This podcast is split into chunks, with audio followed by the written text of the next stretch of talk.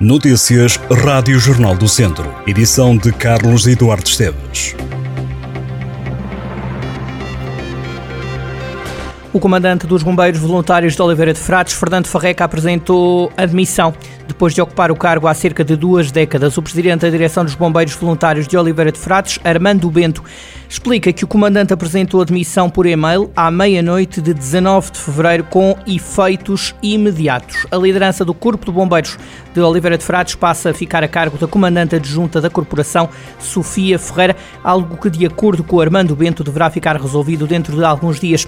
Em causa estará uma antiga quesília interna. Contactado pelo Jornal do Centro, Fernando Farreca optou por não prestar declarações acerca da demissão.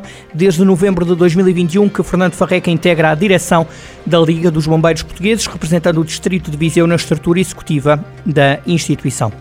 A Conselhia do PSD em Sinfãs mostra-se preocupada com os problemas no Serviço de Urgência Básica do Conselho que tem sofrido constrangimentos e encerrado as portas nas últimas semanas.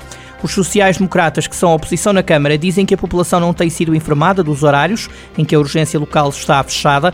O partido refere ainda que a falta de informação aumenta de forma significativa a gravidade, uma vez que muitos sinfanenses perdem tempo a ir ao centro de saúde e depois são obrigados a deslocar-se para outras unidades quando percebem que o serviço de urgência está fechado.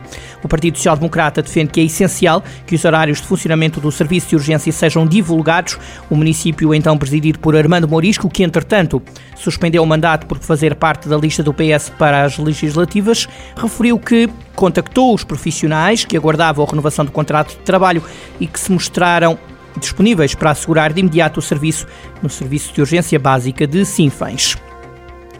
A região centro registrou em 2022 uma das mais altas prevalências de consumo diário de álcool no país. Segundo um estudo recente do Serviço de Intervenção nos Comportamentos Aditivos e nas Dependências, a taxa de prevalência rondava os 15,8%.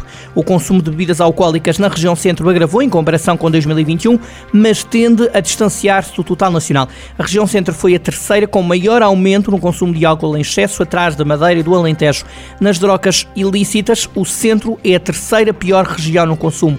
No tabaco, a prevalência diária na zona centro caiu dos 16,7% para os 16%, uma descida que é menor em relação à da média nacional. Dos inquiridos na região, 26,3% admitem usar as redes sociais durante mais de 6 horas por dia durante a semana. Estes e outros números podem ser lidos ao detalhe em jornaldocentro.pt. A Tunadão 1998 vai comemorar 25 anos de atividade num concerto marcado para este sábado às 9 da noite no Teatro Viriato, em Viseu.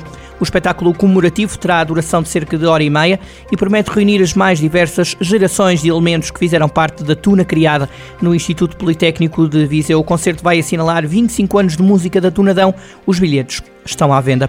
Quatro dezenas de iniciativas compõem o programa do Dizer Poesia, que vai animar a cidade de Viseu entre 21 e 24 de março, evocando Camões no ano em que passam 500 anos desde o nascimento do autor de Os Lusíadas. Na terceira edição do Dizer Poesia, o município de Viseu propõe 40 ações, entre espetáculos, concertos, performances, sessões de leitura, atividades para crianças, lançamentos de livros e exposições. Contrariamente ao que aconteceu nas edições anteriores, o Dizer Poesia esteve só centrado na Casa Amarela, agora vai chegar a espaços como o renovado Mercado 2 de Maio, a Biblioteca Municipal Dom Miguel da Silva, o Museu Almeida Moreira, o Museu de História da Cidade e o Museu Keil Amaral. A poesia sairá à rua, irá ao Rocio, onde vai estar uma exposição temática com uma seleção de poemas de Luís de Camões, dando oportunidade a quem passa de interagir com a obra do poeta. A vereadora da Cultura na Câmara de Viseu, Leonor Barata, destacou as visitas guiadas feitas pelo Grupo OFF no centro e em locais menos convencionais, durante as quais vão abordar tanto Camões como Aquilino Ribeiro, Judite Teixeira e Luís Miguel Nava. Os jovens entre os 15 e os 18 anos que moram em Viseu, no Conselho, podem apresentar trabalhos e obras em áreas como poesia ou stand-up. As candidaturas estarão abertas até 10 de março. Os resultados são divulgados no último dia do Dizer Poesia.